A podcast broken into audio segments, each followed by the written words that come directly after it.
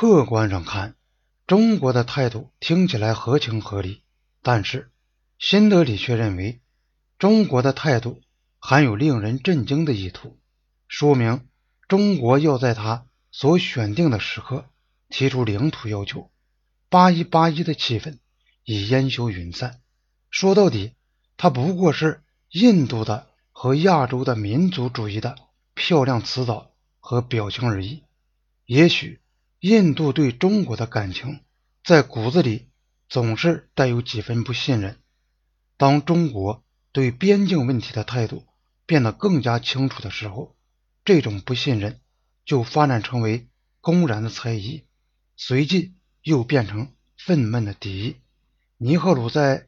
一九五八年十二月，给周恩来写了一封信，开始了两国总理间的信件来往。这种信件来往成为贯穿这场整个外交争论的一根连接线。尼赫鲁来信语调友好，一开始先赞扬了中国的进步，然后转入边境问题。尼赫鲁回顾了一九五六年他同周恩来。讨论麦克马洪线的情况，他说，当时周恩来曾经告诉他，中国将承认麦克马洪线。印度的印象是在我们两国之间不存在着边界争端，因此中国政府最近的声明提到有必要进行勘测和谈判的说法，使他迷惑不解。尼赫鲁接着声明了印度的立场。从此以后，他就坚持这一立场，寸步不让。印度的这片大片的土地，中国地图标明是属于中国的，只能是属于印度的，这是毫无疑问的。而且对这些土地不存在着争端。周恩来的父亲也同样是热诚的，他感谢尼赫鲁来信中对中国建设成就的赞誉，他也向。尼赫鲁致敬，并且感谢印度政府为恢复中国在联合国的合法地位所做的努力。在谈到边界问题时，周恩来声明了中国的基本立场。对此立场，中国此后也不肯退让。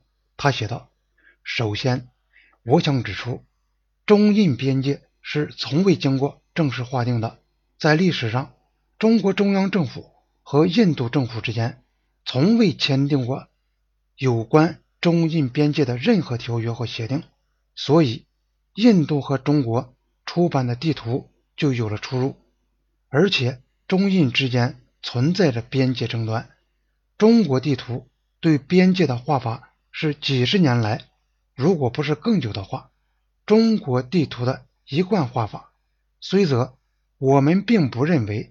这种画法的每一部分都有充分的根据，但是没有进行实地勘察，也没有同有关邻国商量就加以更改，也是不适当的。为了使已经发生过的此类细小的边境事件得以避免，周恩来建议，作为一种临时性的措施，双方暂时保持边界的现状。中国的立场是，中印边界从未划定过，中印双方存在着争端，只有通过共同协商和联合勘察，才能解决争端。周恩来说，边境问题的存在绝对不应该影响中印友好关系的发展。经过适当的准备之后，这一历史上遗留下来的问题，一定可以通过。友好商谈，在和平共处五项原则的基础上得到合理的解决。谈到具体的争执问题时，周恩来对阿克塞钦的态度斩钉截铁，如同尼赫鲁对整个边界所采取的态度一样。周恩来说：“位于新疆南部的这片地区长期属于中国管辖，中国边防部队一直在这个地区进行巡逻。”新藏公路也通过这个地区。周恩来对于东部边界却不那么肯定，他相当详细地说明了中国政府的立场。如你所说，麦克马洪线是英国对中国西藏地方执行侵略政策的产物，曾经引起过中国人民的很大愤慨。从法律上讲，他也不能认为是合法的。我曾经告诉过你，他从未被中国中央政府承认。当时，中国西藏地方当局的代表虽然在有关文件上签了字，但是西藏地方当局对于这条片面划定的界限实际上是不满的。他们的这种不满，我也正式的告诉过你。当然，也不能不看到另外一些令人鼓舞的重大变化。这条线所关系到的印度、缅甸已经相继独立，成为同中国友好相处的国家。由于以上种种复杂原因，中国政府一方面感到有必要对麦克马洪线采取比较现实的态度，另一方面也不能不审慎从事，并且需要一定的时间来处理这个问题。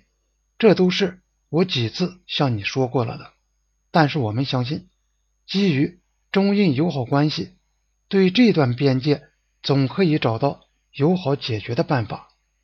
这一段话在以后关于边界问题的外交文件来往中又多次重复过，它是很关键的。